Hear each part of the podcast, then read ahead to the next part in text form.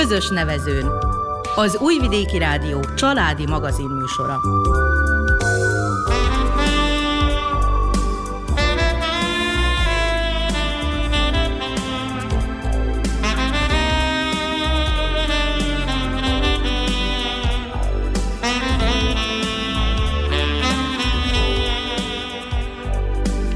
Köszöntjük hallgatóinkat a mikrofonnál Nánási Anikó. És Miklós Csongor. A zenét Verica Polyákovics válogatja, a műszaki munkatársunk Zorán Vukolics. Száz évvel ezelőtt még nem volt ritka az, hogy a szülők választanak házastársat gyermeküknek. A közösség, a szokások befolyásolták, hogy mikor kell házasságot kötni. És a gyerekvállalás is magától értetődő volt, hiszen ez a fajfenntartás a közösség fennmaradásának alapja. Az utóbbi évtizedekben azonban sokban megváltozott a helyzet. A fiatalok maguk szeretnék meghozni életük fontos döntéseit. Az idősebbek viszont továbbra is úgy tartják, hogy joguk van beleszólni ebbe. Hol van itt az igazság, lehet-e egyensúlyba hozni a két álláspontot? Erről hallanak különböző véleményeket a közös nevezőn mai adásában. Ha témát a jövő héten is folytatjuk, akkor a pszichológussal boncolgatjuk a felvetett kérdéseket. Tartsanak velünk, hasznos időtöltést kívánunk!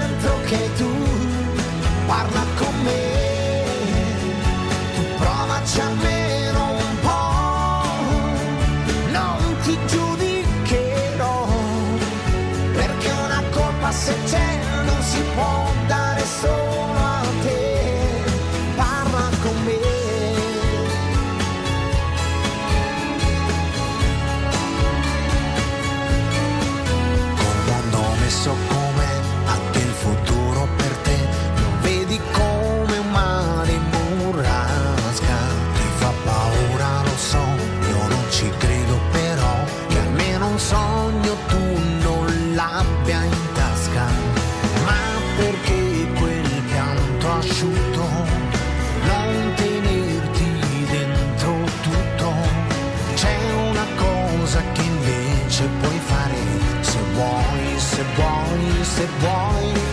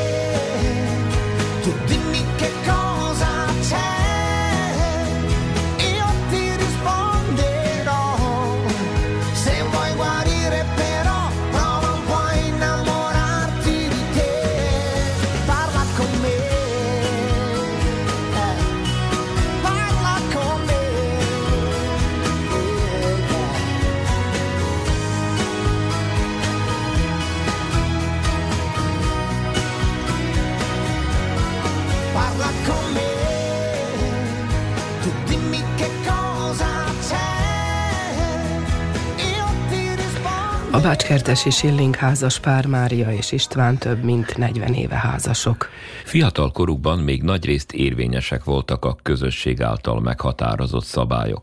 Elfogadott volt az, hogy az idősebbek beleszólhatnak a fiatalok életének alakításába. Nekünk annyira nem volt zavaró. Ugye az természetes volt, hogy amíg középiskolás vagy, addig nem mehetsz férhez. Így a lányoknak ez egy könnyebbség volt azon a téren, hogy gyorsan férjet keressenek maguknak, illetve elfogadják azt, akit mások kinéztek nekik. Mert ilyen volt. De még mennyire? De még mennyire? Meg hogy nem engedték, hogy azt elvegye például, akivel elkezdett járni valaki volt. Vagy szeretett volna járni. Igen, igen. Tehát természetesen volt olyan, az érdekházasság, ugye, vagy a gazdasági alapok különbsége miatti tiltás, vagy hát nem tudom, valami fogyatékosság, de olyanra nem nagyon emlékszem, egy-kettő talán, de megvolt azért az, hogy suba subához, guba gubához. Tehát, hogy így házasodtak. Nagyon kevés volt az, ahol a vagyoni különbség nagy volt. Volt, természetesen volt, emlékszünk olyanra is, de mondom nálunk, akik tovább tanultunk, főleg azok, akik vidékről nősültek, vagy vidékre mentek férjhez, hát úgyse tudták, hogy az a család ott milyen körülmények között él, vagy milyen megbecsülésben él abban a környezetben, az a család, ahonnan hozzák vagy a vejkót, vagy a menyecskét, ugye, és akkor nem szóltak bele. A mi időnkben még, amikor már az én fajtásaim nősültek, 18-19 évesek voltak, 20, akkor még a helyben kellett találni párt. Zárt közösség volt Kupuszina, zárt, mert a környező települések nem magyarok. Ugye Apatin korábban sváb volt, azután szerb lett. Zombor jobbára szerb volt, Monostor sokász, a Duna vagy nyugatról, kész. A Szilágyi a legközelebbi magyar falu, na onnan hozták, hoznak, visznek, Szilágyiról ugye Apatin mellett. De a lényeg az az, hogy az a kor azért 18-9 telt erre kérdezem. Az volt, igen, igen. A, ha 23-4 éves volt a férfi, akkor annak már meg kellett ősülni. Meg kellett ősülni, így mondták is. A lányoknak meg 16-17 éves volt, menj férjhez. Éppen az egyik komaszonyunk mesélte, azt mondták, hogy nem mész iskolába, nem jársz, férjhez kell menned. És akkor 16 vagy 17 évesen férjhez ment. Lehetett ellenkezni? Nem. Nem. Nem lehetett ellenkezni. Lehet, hogy ő belülről magában ellenkezett meg. Lehet, hogy nem is szerették egymást. Később esetleg megszerették, vagy elváltak. Mert a vállás az volt mindig a legfiatalabb házasoktól kezdve egészen az idősekig előfordult. Nem sűrű. Hát nem, nem olyan sűrű, nem olyan nagy település ez, hogy minden nap történjen ilyesmi, de szót kellett fogadni a szülőknek, meg szót kellett fogadni a közösség elvárásainak. Nem csak a család szólt bele, hanem az is, hogy a falu hogyan nézi ezt. És ez annyira erős volt, hogy viszont... Annyira erős volt. Volt olyan fiú, akinek évet kellett venni, hogy nősülhessen. Tehát, hogy nem volt még 18 éves se, hanem a bíróságon kellett elintézni, hogy nősülhet. A lányoknak a zöme úgy ment férjhez, hogy mindenki évet vettek. Mert ha 18 éves elmúlt a lány, az már öreg lány volt. És így utólag visszanézve, ez helyes volt? Ezek íratlan törvények voltak. Nem volt helyes, de úgy történt. Majdnem kimondta, úgy kellett lennie. Igen. Hát No, de már- most helyes az, hogy annyian elválnak. De, De miért ne lenne helyes? Hát a, édes Istenem, hát ha, ha nem lehet együtt, nem tudnak, mondjam így, hogy nem bírnak együtt, nem bírják egymást, a, ez a mai, mai szóhasználattal, Hát igen. miért kínlódjanak? Helyén valónak tartom azt, hogy én is élhessem a magam életét, meg ő is élhesse a sajátját, és ha nem tudunk kompromisszumot kötni, nem annyira erős a kapcsolat közöttünk, akkor mindenki magának, nem, és majd talál egy másikat. És abba beleszólt-e a közösség vagy a családban az idősebbek, hogy na mikor lesz már gyerek, na mikor lesz már unoka, még csak egy van, még csak kettő van. Vagy itt azért volt egy kis tapintat inkább? Volt olyan, volt olyan is, hogy na mikor lesz már. Volt olyan is, hogy már megint, meg olyan is volt, hogy hamar van ez egymás után, a kettő. A, a mikorunkban a három az már, az már egy kicsit soknak minősült, előfordult, ritkán, a háromnál több nem. Ugye a mi nagyszüleink a ötnél kezdődött. Öten voltak apám. Az, az enyém is. És az, hogy korán van, de beleszóltak. Ott pedig, ahol például már tíz éve házasok is nem volt, akkor megint az, hogy hát no, mikor lesz? Ha rögtön lett egy évre, vagy még annyira se, az is baj volt, hogyha hat hónapra lett, vagy hétre, Ugye, akkor úgy mondták, hét hónapra született, mert azok megmaradtak, azok a babák, hál' Istennek. Ugye, hét hónapra született, de hogy hét, meg volt ott a kilenc, de nem baj.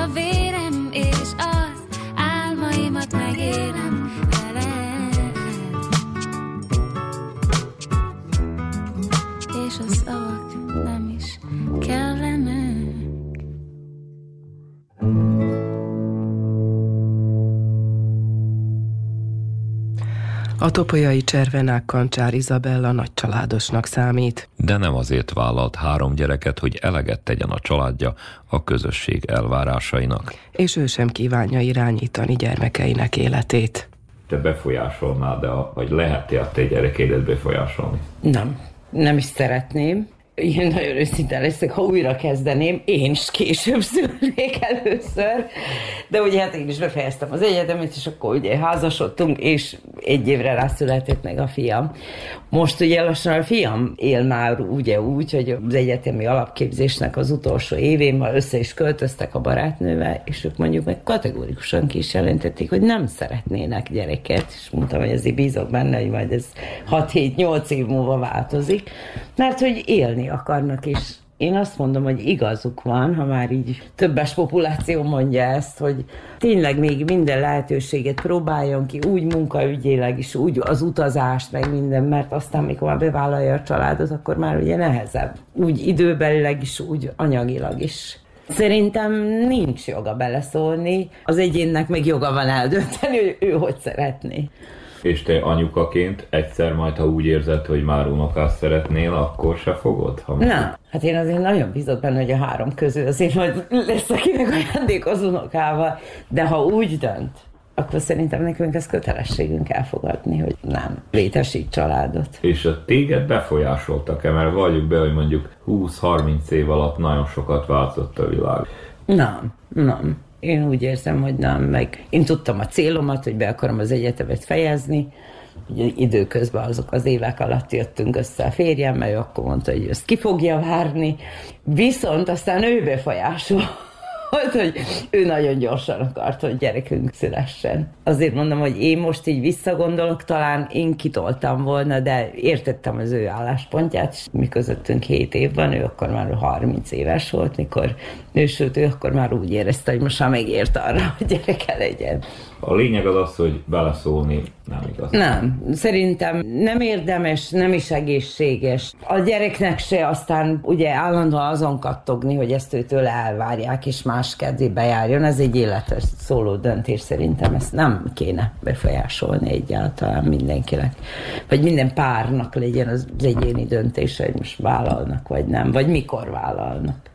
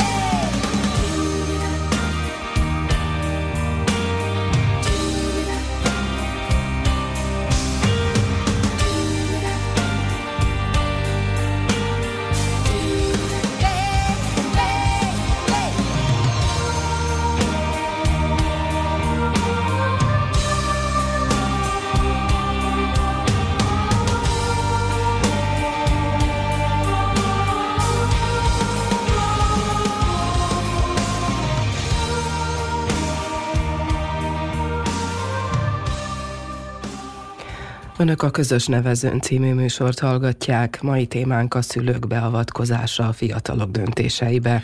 Dr. Gábrics Molnár Irén egyrészt a szociológia, másrészt az édesanyja szemszögéből beszél a kérdésről.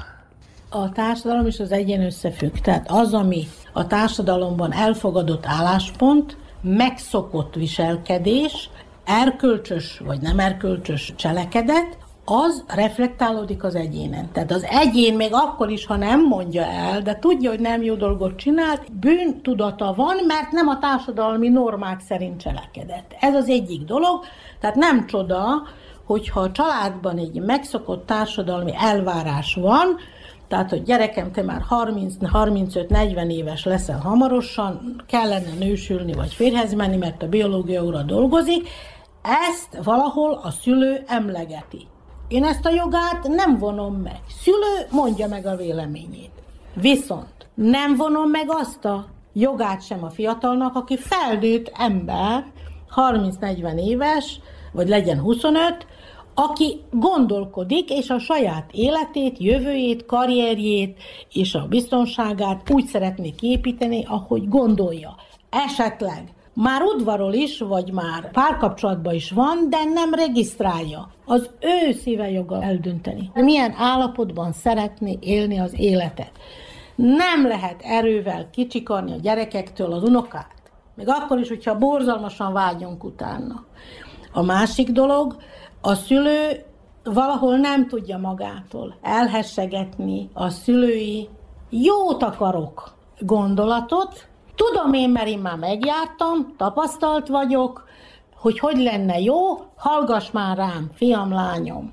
Ezt otthon meg kell beszélni. Nem kell ez miatt veszekedni. Elmondja a véleményét, az egyik, a másik is, aztán végén megint csak úgy lesz, hogy a fiatalok akarják. Mivel erőszakolja ki? Kitagadja a családból? Vagy megfossza az örökségtől? Hát ennek az árán fogja magát a fiatal, is elköltözik. Hát akkor, elég, hogy csak rágja a fülét egyfolytában. Ha egyfolytában rágja a fülét, akkor is azt fogja mondani fél év után, hogy hát akkor én elmegyek albérletbe, vagy összeköltözöm valakivel, és akkor ki a vesztes, ki a nyertes, nem tudom. Ezek olyan dolgok, amelyek emberi kapcsolatoktól függenek. Az én életemben nem volt kierőszakolva soha se a férjezmenés, se a nősülés. Az én gyermekeim azokat választottak, akiket megszerettek, és akkor nősültek, akkor ment férjhez a lányom. Amikor szeretett volna, megmondtam a véleményem a kiválasztott párjukról. Meg is kérdezték, és én meg is mondtam a véleményem. Szerencsém, hogy nem tudtam sok negatívat mondani. Imádni való párjaik vannak, és amikor bebizonyosodtam, hogy ők is úgy szeretik, mint ahogy én szeretem a gyermekemet, és hogy úgymond odathatom őket a családjukba, akkor én nekem könnyebb lett. Nem volt mindegy, mert egymás után nősült, ment férjhez, tehát én két év alatt egyedül maradtam teljesen, akkor már csak egyet vártam az unokákat. De nem rágtam a fülüket, hogy mikor lesz unoka. Majd amikor ti úgy látjátok, hogy ennek eljött az ideje, és most, hogy van belőlük három, nagyon örülök nekik, és igyekszem nem beleszólni a nevelésükbe. Amikor velem vannak az unokák, akkor az különösen ha ide jönnek, itt alszanak, vagy itt vannak velem, akkor az én kis törvényeim alapján működünk, a gyerek ezt megtanulja. Otthon az nem szabad, itt nálam szabad. Vagy fordítva, ugye. És mai napig is megmondja a fiam is, meg a, a lányom is, ha valami nem tetszik. Az unokával kapcsolatosan. Jó, rendben, és aztán mindenki csinálja tovább a maga módja szerint, nem túlságosan eltúlozva. Tehát ezek azok a dolgok, amelyek a generációk közti kapcsolatban állandóan gyurmázhatóak. Társadalmi szinten pedig ezek szerint úgy is lehet értelmezni, egy picit lassabban épülnek be változások. Tehát mondjuk magyarázhatjuk ezt a fülrágó, unalmaskodó szülőket azzal, hogy mondjuk 40 évvel ezelőtt mások voltak a szokások? Én azt mondom, hogy most nagyobb a generációk közti különbség, mint valamikor volt. Valamikor három generáció együtt élt. Tehát én nem csak a szüleimet, hanem a nagyszüleimet,ünk akkor ómamát, ótatát, szüleimet emlegettünk ott Bánátban, annak az életmódját, vallásosságát is respektálnom kellett. Most nem él három generáció együtt. Gyakran két generáció is egy bizonyos ideig együtt él, utána külön életmódot folytatnak, a mai világban az internet hatására, a nagyon-nagyon-nagyon változó világ kulturális kavarodása, erkölcsi mi voltja alapján a fiatal generációt már nem a idejét múlt klasszikus nagyszülő vagy szülő neveli. Ma már a fiatalt a társadalmi környezete, a barátok, az internet neveli. Ebbe pedig a szülő nem szokott bele. Tehát itt a generáció közti meggyőződés különbségek nagyobbak, mint 50 vagy 60 évvel ezelőtt, és azt hiszem, hogy ez látszik jobban, a generációk össze, összeütközés, konfliktusok is gyakoribbak, mint valamikor volt. Ma olyannyira jó neveltség szempont az, hogy a fiatalabb köszön az idősebbnek. Hát mikor köszönt rám a boltba egy fiatal gyerek? Elsodor az ajtónál. És én azt tanultam, hogy bárki, rokon, ismerős, szomszéd, ha én vagyok a fiatalabb, előre köszönök, és én valamikor a nagynéniknek csókolomot köszöntem. Ma kinevetik, hogyha így köszönök, pedig van itt egy idős 90 éves néni, akinek mai napig is csókolomot köszönök, pedig hát nem, túl, nem vagyok túlságosan fiatal már. Ezek kivesztek, ezeket a fiatalok megmosolyogják. Hát ez az élet, ez a világrendje.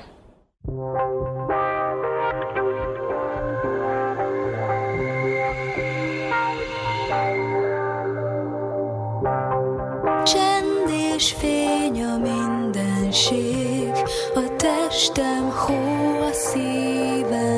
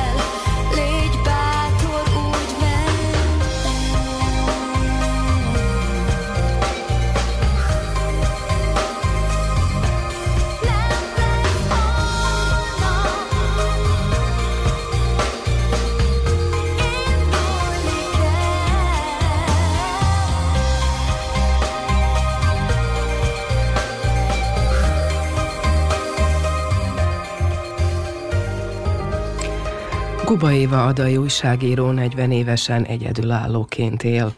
Ez részben a saját választása, részben pedig az élet hozta így. Azt kérdeztük tőle, hogy éreze nyomást emiatt a környezete részéről.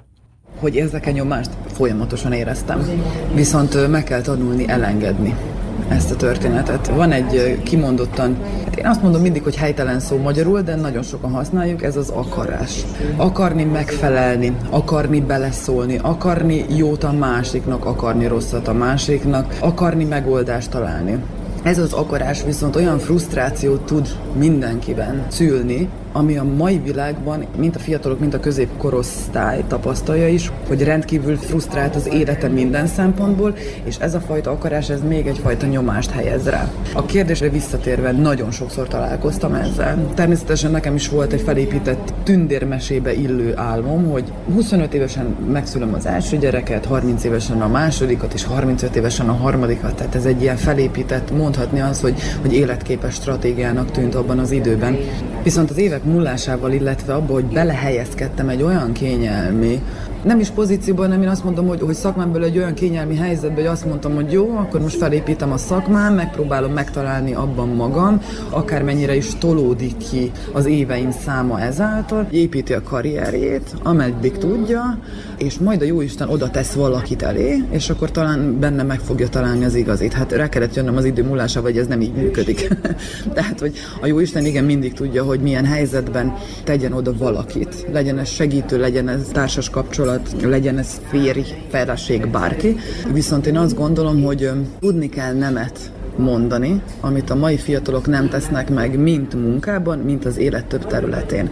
Tehát egyszerűen nem húzunk határokat a mai világban az életünkben. Nem mondjuk azt, hogy jó, elég, eddig és ne tovább, hanem egyszerűen ide kapcsolódik be a megfelelni vágyás megfelelni vágyunk a szomszédnak, megfelelni vágyunk a szüleinknek, a rokonoknak, a társadalom egészének. És én azt gondolom, hogy ez a fajta negativitás az, ami bekapcsol a fiataloknál egy olyan mechanizmus, mondhatjuk azt, hogy önvédelmi mechanizmus, amikor aztán jönnek forradalmi harcosként, és azt mondják, hogy mert az én életemben ne szóljanak bele. És akkor ez a konfliktusok a családban mondjuk én azt gondolom, hogy nem teljes az a család, ahol konfliktusokat szül ez a dolog. Mert ha egyszerűen egy családban egymásra figyelés megtörténik, egymás gondjain, bajain segítségnyújtás, vagy bármi, akkor nem támasztunk bizonyos feltételeket a másik elé, hogy mert kell az unoka, mert kell a gyerek, meg miért nem vagy nem már meg... hogy rosszból csinálják. Hmm. Tehát lehet, hogy valamiféle jó szándék, meg pont az, amit tudunk, hogy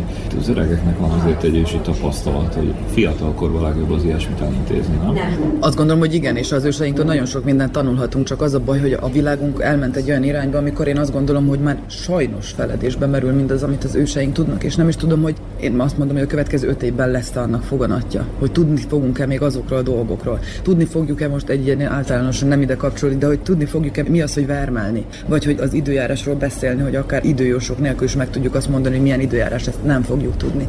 Máshogyan volt felépítve akkor a közösség, máshogyan volt felépítve a család. Az a baj, hogy az a fajta példa, ami régen normálisnak számított, a sajnos ma már nem számít normálisnak. Egyre jobban kitolódik minden az életünkben.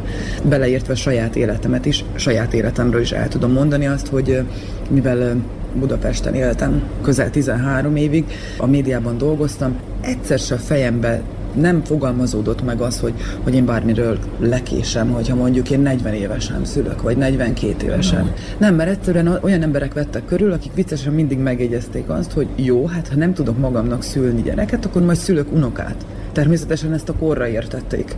És valahogy természetesnek láttam, illetve természetes volt a környezetemben az, hogy 40-42 évesen, akár 45 évesen esnek teherbe a nők. És ilyen szempontból azt mondom, hogy szerencsés helyzetben voltam ott, mert nem éreztem frusztráltnak magam emiatt. Tehát azt éreztem, hogy van időm. Ahogy hazaköltöztem Vajdaságban, itt viszont folyamatosan találkozom azzal, hogy elmondják, hogy érdekes, mert azt mondják, hogy fiatal vagy, van még időt. Persze hozzáteszem, nem árulok el nagy titkot, hogyha elmondom, hogy 40 éves leszek februárban, tehát hogy igen, természetesen van épeszem ahhoz, hogy felfogjam, hogy telik az idő, múlik az idő, és valahogyan az élet mást követel meg teljes jó indulatból próbálnak közelíteni az emberek, csak a jó indulat nem mindig segít a másikon. Talán az a különbség, hogy akkor a mi szüleink, vagy a barátaink, vagy az idős kollégáink, azok azt nem veszik tudomásul, hogy megváltozott a világ, teljesen más, mint mondjuk 30 évvel ezelőtt. A fiatalok pedig talán nem hisznek a jó indulatba, nem ismerik fel a tapasztalatnak a fontosságát. Szerintem azért a mikorosztályunk most ilyen nagyon élharcot vív, hogy majd én tudom, és ez lehet, hogy így volt 10-20 évvel ezelőtt is, de én a mai korról tudok beszélni, amikor benne élek, hogy élharcot vívunk, hogy hiába mondják el az idősek, mindig azt mondjuk, hogy majd én tudom, majd én meg fogom tapasztalni, majd én megcsinálom, és hozzáteszem természetesen az időseket többnyire a jó indulat vezérli. Viszont egy dolgot meg kell tanulni az életben, és én ezt tapasztalom, hogy nagyon sokszor az jelenti a megoldást, például hogy baráti kapcsolatokban, hogyha leül két ember, hogy megtanul a másik hallgatni, megtanulja meghallgatni a másikat. Lehet, hogy azzal többet segít, mint ha leül és azt mondja, hogy 39 éves vagy, mikor lesz már gyereked, mikor mész férhez, mikor fogsz megnősülni, mikor fogsz ezt csinálni, tehát, hogy ezek nem jó dolgok. Igen, abszolút. Abszolút, és én azt gondolom, hogy sokszor hallani az, hogy az embernek körülbelül a közelben lévő, vagy a közelében lévő öt ember átlaga az ő tulajdonsága, illetve az ő hozzáállása, és ez tényleg így van. És én azt gondolom, hogy van két-három-négy olyan ember, akire családon belül hallgat az ember, lehet, hogy nem úgy fogja csinálni, de azt mondja, hogy meghallgatja és köszöni szépen a tanácsát, de én azt gondolom, hogy a tágabb értelemben a családra nem tartozik. Egyetlen dolgot kell megtanulnunk, a tapasztalataimat mondom el, senkire nem ráerőltetve, hogy azt gondolom, hogy egyetlen egy valaki van, akivel le fogjuk tudni élni az életünket, és le kell élni az életünket bármikor, az pedig önmagunk. Igen, én elhiszem, és biztos is vagyok abban a dologban, hogy a szülők jót akarnak a gyereknek, természetesen. De nem minden esetben tesznek jót azzal, amikor nyomást gyakorolnak rá. És azt mondják, hogy lányom, én már szeretnék egy unokát, igen. Lehet, hogy a nagymama már szeretne egy unokát, de lehet, hogy a lány nem szeretne gyereket. Vagy éppen olyan élethelyzete adódik, bármilyen egészségügyi problémája, bármilyen olyan megfogható probléma, ami miatt nem lehet. De egyáltalán miért tartozik egy nő vagy egy férfi magyarázattal másnak, hogy ő hogy élje az életét. Nagyon filozofikus szintre viszik, akkor mondhatnánk azért, mert egy közösség részei vagyunk, és evolúció szempontból... Társas lényeg, igen. Társas lényeg. igen, de van egy érdekes mondat, ami nagyon megfogott engem is olvasás közben, megfelelni kifelé, vagy boldognak lenni befelé. És ez pontosan így érzem, hogy e között azért dönteni kell mert ugye a társadalmi elvárások nagyon sok mindenben különböznek a mai világban attól, amit bizonyos egyének vagy személyek éreznek. Vannak olyan személyek, akik elsiklanak érzelmileg dolgok felett, ami mind a család alapítással jár, mint a munkával, minden mással. Tehát mondhatjuk azt köznyelvben, hogy lazán veszik a dolgokat. Viszont vannak olyan személyek, akiket érzelmileg megérint ez. Nagyon. És természetesen bennük is dúl egyfajta harc hogy akkor miért nem jött össze nekem úgy az életben, mint a másiknak, miért nem házasodtam 20 évesen, és mennyivel boldogabb lennék.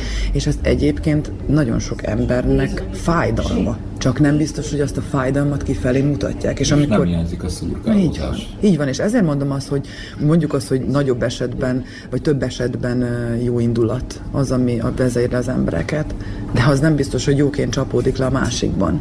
Talán az lenne kompromisszum, hogy mondjuk egy közeli rokon kérdezze meg, vagy beszélgessen a fiatal rokonnal, és adja át a tapasztalatait annélkül, hogy mondjuk adhok tanácsokat adna, vagy? Én azt gondolom, hogy nem kell megkérdezni.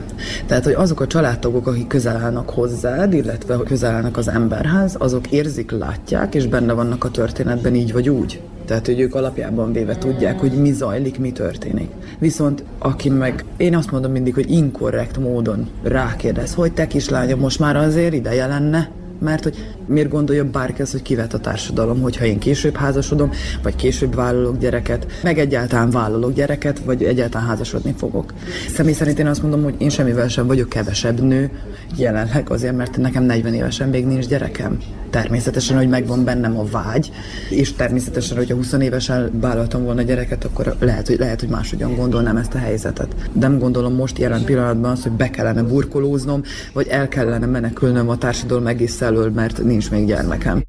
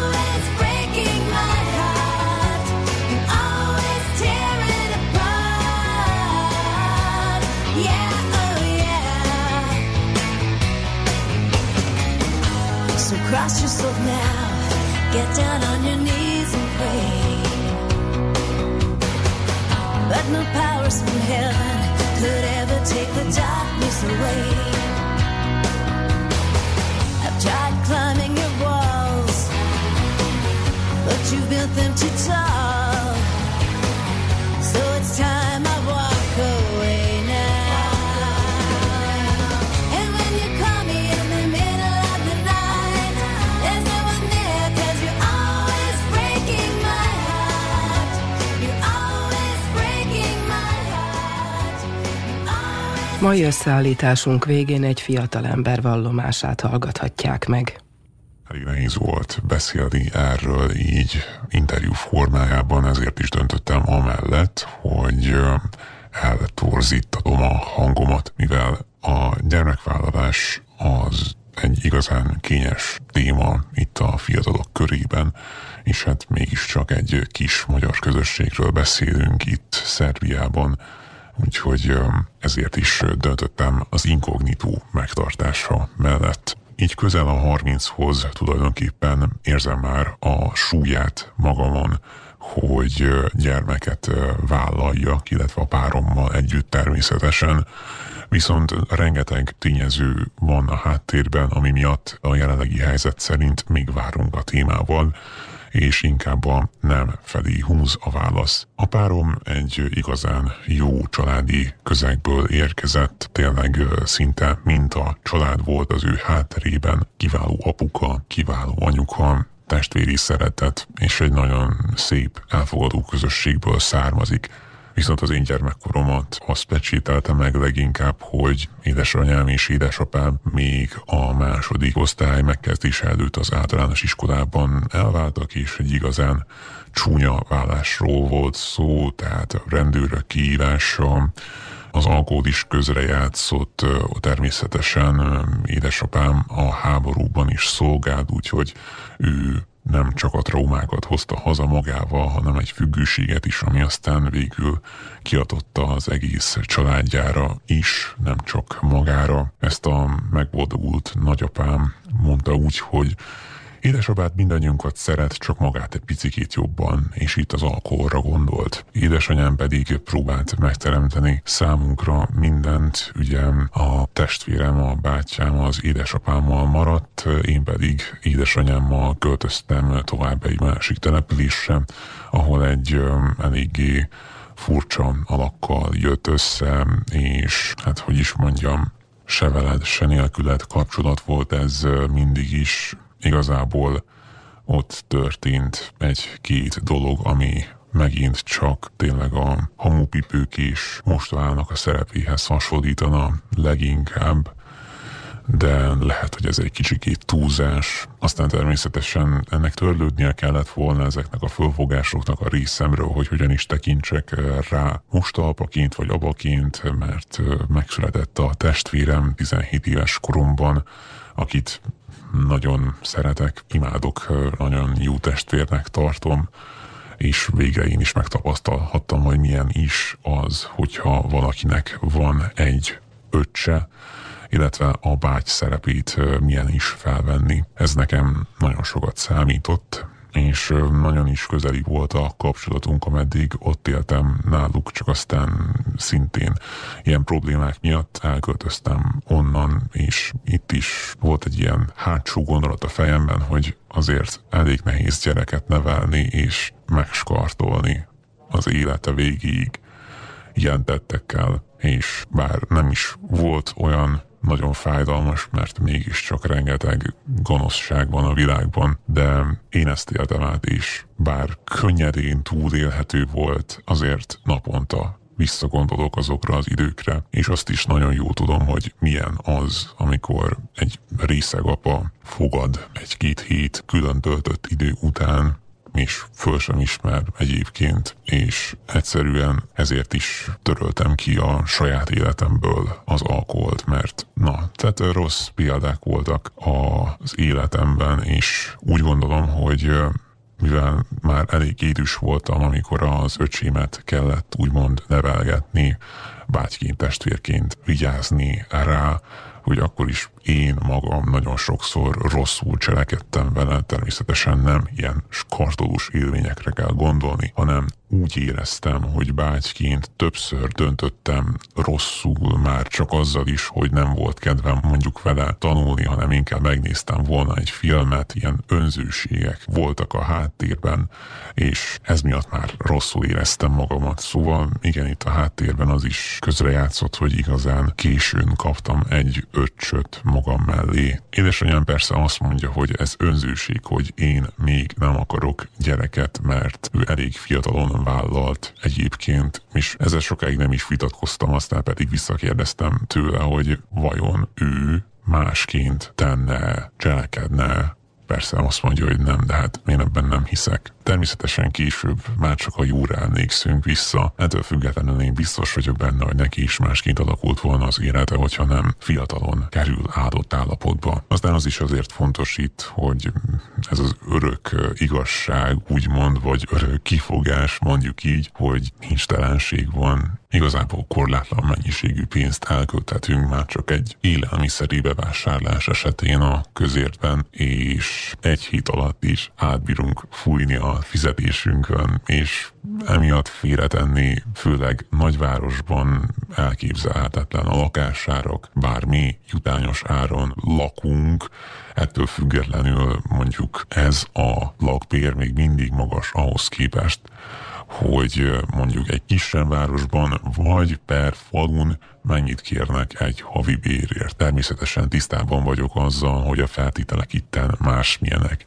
Két sugárút között egy komplet kisvárosnyi lehetőséggel találjuk magunkat szemben, és ez csodálatos dolog, és meg is értem azt, hogy minél többen szeretnének eljutni, illetve felköltözni nagyvárosokba, mert a lehetőségek tárházáról van szó de ettől függetlenül azért egy nagyobb fizetés, papír az mindenféleképpen jó jönne, hogy ne kelljen azért nélkülöznünk, mert mi azt így nem tapasztaltuk meg a mi munkás létünk alatt, hogy ne kelljen nélkülözni. Nem. Nem volt olyan, hogy ne kelljen beosztani a pénzt, nem volt olyan, hogy ne kelljen gondolkozni azon, hogy mit is vásárolok meg. Matatán mindig mondta, hogy akkor érezte magát jól már vállalkozóként, amikor elmehetett a boltba, és megvásárolhatta azt, ami neki tetszett. És annyit abból, amennyit akart. És ez nincs így. Azt hiszem, hogy addig, ameddig luxusnak számít az, hogy autóval járok munkába,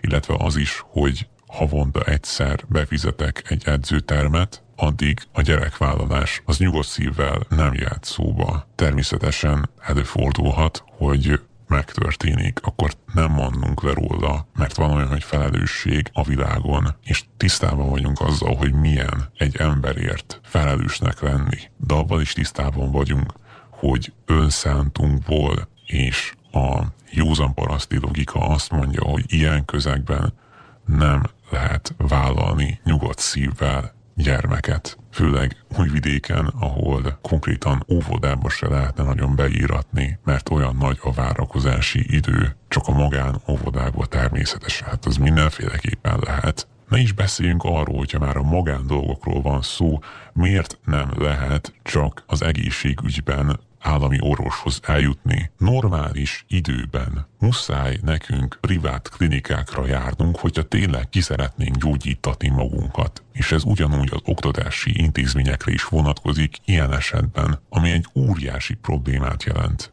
és anyósamék tökéletesen megértik azt, hogy miért nem szeretnénk egy ilyen világba magunkkal hozni szánt szándékkal egy gyermeket. Persze édesanyámtól én is megkaptam azt a nyomást, hogy na azért most már ideje lenne, és én is most már érzem magamon a 30-hoz közel, hogy valóban benne vagyok abban a korban, és nem csak biológiailag vagyok érett, hanem fejben is, viszont több dolog áll a tudatos nem gyermekvállalás mellett, mint a tudatos gyermekvállalás mellett.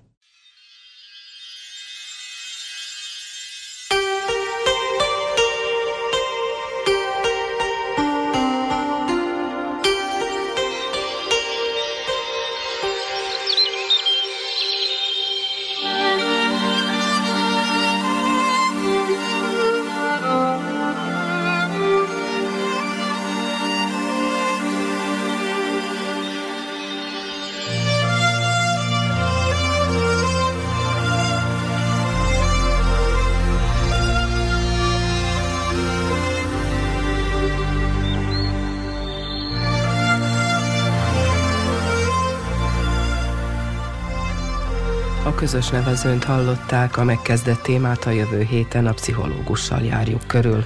Műsorunkhoz a zenét Verica Poljákovics válogatta, műszaki munkatársunk pedig Zorán Vukolics volt. Nevükben is megköszöni a hallgatók figyelmét Nánás Janikó. És Miklós Csongor. Maradjanak az Újvidéki Rádió mellett.